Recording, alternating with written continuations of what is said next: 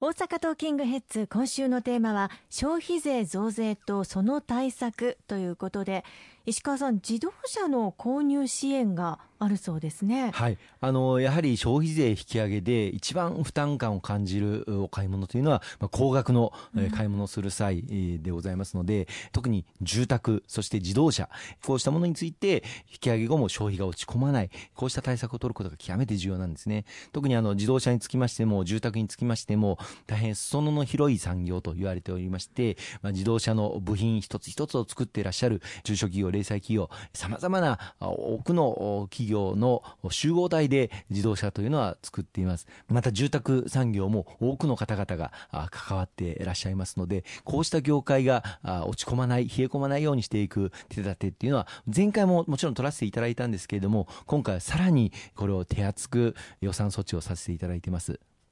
10月以降に初回新規登録を受けた自家用の乗用車登録者は自動車税が毎年減税になるというふうに伺いましたが、はい、これは画期的なあの自動車関係諸税の軽減策になっていまして最大4500円、まあ、これは排気量によって違うんですけれども最大4500円の、減税をしていくということ。これはこの10月から始まります。またあのこれは恒久的な措置ですので、まあ、今残念ながら自動車も販売台が国内ではあの落ち込みが続いているんですけれどもしっかりこの自動車産業が活気を持っていくこと。これは例えば大阪でも東大阪や大東塩名手八尾自動車の関連部品を作っていらっしゃる中小企業さんたくさんいらっしゃいます。こうした各事業者の皆様が冷え込まないように厳しい状況にならないようにしていく上でも大変重要なことだと思っています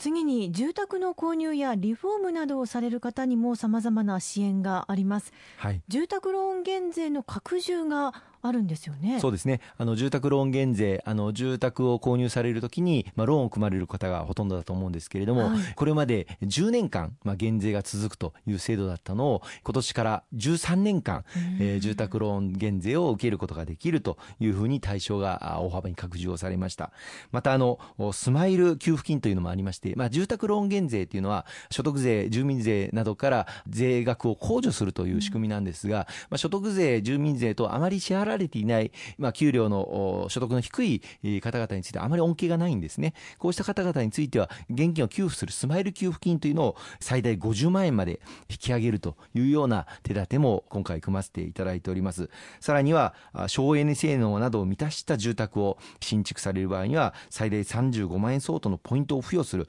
こういった制度もこの10月から新設をされていると。まあ、様々なこう住宅を購入する際の優遇制度がこの10月から始まることにによって、消費税前に書き込み需要が発生して消費税引き上げ終わった後に消費が落ち込み景気が冷え込んでしまうこうしたことをできるだけ引き下げていきたいと実は10月以降に購入した方が自動車も住宅もお得なんですよということを、まあ、十分これまで宣伝させていただいてきましたのでおかげさまで引き上げ前の駆け込み需要というのはだいぶ落ち着いているのではないかなと今のところ思っています。かなり大きいですよね。あのリフォームをするというような方もお得になったりするんでしょうか？はい、あのリフォームの際にも最大30万円相当のポイントが付与されるこうした制度も今回拡充をされています。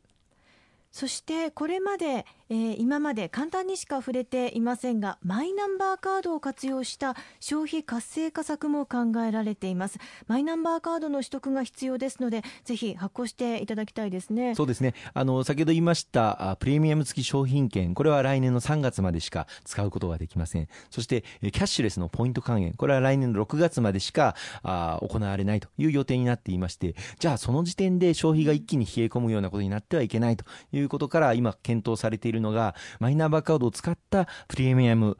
ポイント還元策というんですか、まあ、正式に名称は決まってないんですけれどもプレミアム付き商品券は2万円で2万5千円分の買い物ができる商品券を購入できるわけですがつまり2万円お支払いいただくと5千円プレミアムがつくんですけれども来年のおそらく6月ポイント還元が終わる頃からマイナンバーカードにチャージができるお金をですねお金をチャージをしてそして購入することができる制度がスタートいたします。このマイナンバーカードにチャージをすると、国の方から上乗せのポイントがつくという制度になって、まあ、おそらくまだはっきりしてませんが、2万円チャージをすると、5000円プレミアムをつけてくれて、2万5000円分の買い物をマイナンバーカードを使ってすることができるという制度が来年の夏ぐらいから始まるということをご認識をいただいて、今のうちからマイナンバーカードをまだお手元に用意されていない方は発行していただきたいと思います。また今後、マイナンバーカードにつきましては、活用の方策が様々増えてくることが、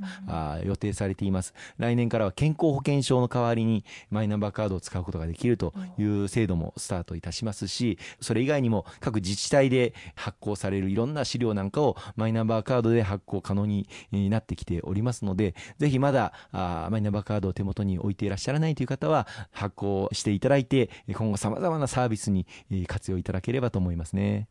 まあ、そこに絡んでくる話かもしれませんが商店街をどう活用していくかが重要になってきますよね。あの観光の時もお話ししましたが新たな魅力を発見していくということも重要ですよね。そうですね、まあ、大阪も各地あの商店街が大変寂れてしまっている商店街もたくさんあります。こうした中で消費の喚起策これをまあ今回プレミアム付き商品券の発行やクレジット等のキャッシュレスでのお買い物をしやすい消費の喚起策というものを盛り込んでいますけれどもさらに例えば海外からの観光客の方々がそれぞれの商店街に行っていただけるようなあ流れというものを作っていく必要もあると思っています。今どうしても一部の商店街のみ海外の観光客の方々が集中しているという状況がありますのでこれをうまく分散をさせていくこの仕組み流れもちゃんと作っていく必要があるというふうに思っています。先週も申し上げましたが経済産業大臣政務官に関西の中野博正さんが今回就任されましたので一緒に知恵を絞って取り組んでいきたいと思います。